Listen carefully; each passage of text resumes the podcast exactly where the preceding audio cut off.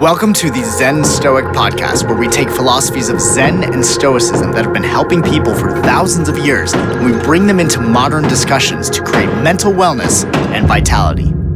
Welcome back, everybody, to the Zen Stoic podcast. I'm your host, Victor Pierantoni, here with my co host and audio engineer, Nico Rebel. Yes, massive. It's yours truly, Nico Rebel. Yeah, man, I'm in the Zen Stoic podcast, ready to get my daily blessing, my daily refresher. Yes. Because I need to know this, right? Because it's a thing where I have a lot of questions, and I feel like every day I get some sort of answers to the questions that I s- seek the answers to on this podcast. Yes. If you guys feel like that, let me know. Send me a Twitter message. It's at Nico Rebel Music. Let Zen Stoic underscore V know on Instagram. Drop a comment. Oh, yes. We always love those. So, in this episode, we're going to be talking about the power of having gratitude rich in perception and not necessarily rich in materials. Because we can be grateful for all the stuff we have, all the resources we have. But at the end of the day, those resources and stuff could vanish in a moment. You could be a person in the unfortunate circumstance of being in California when they had all those wildfires Fire. and lose everything material wise.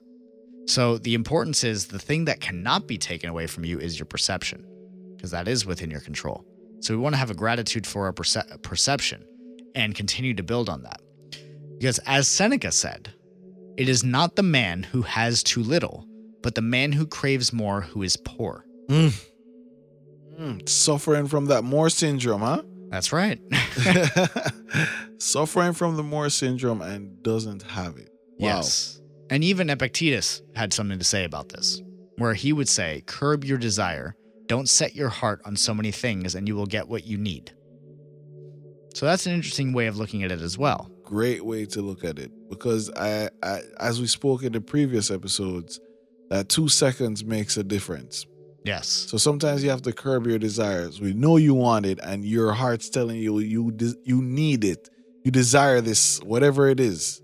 Mm-hmm. But curb it a little bit. You'll be surprised. 100%. You can use your little code of conduct that we talked about in the last episode when it comes to the return on investment or return on experience or emotion, which is, you know, the the the, the three questions.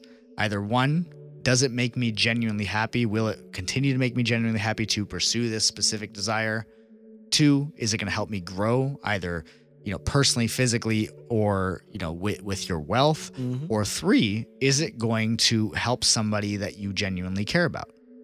If it the answer is no to any of those, then that is a desire that can be curbed. That is one that is maybe more important on the surface than it actually is to you, it, you know, in the grand scheme of things.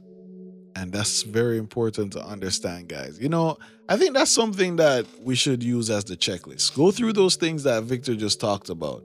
And those are the like your diet pills, I would like to call it. they curb that desire, that instant desire that you have. You know what I mean? I think the Seneca quote connects so much with me as well. It's not a man who has too little, but a man who craves more, who is poor, Yes, right? Because you can never, never, never not have enough. that's correct. That's what is sold in society today.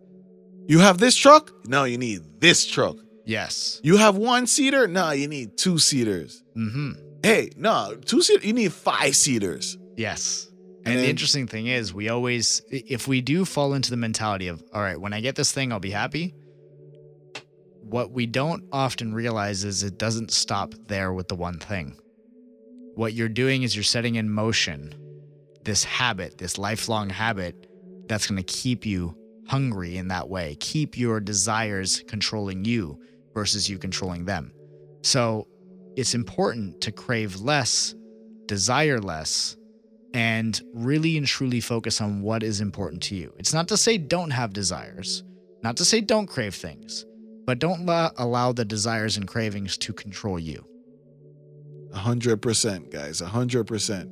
And for me personally, this is one desire, Vic. I won't like totally curb because I want to listen to the Zen Stoic podcast every day. so I'm sorry, guys. I can't curb that desire.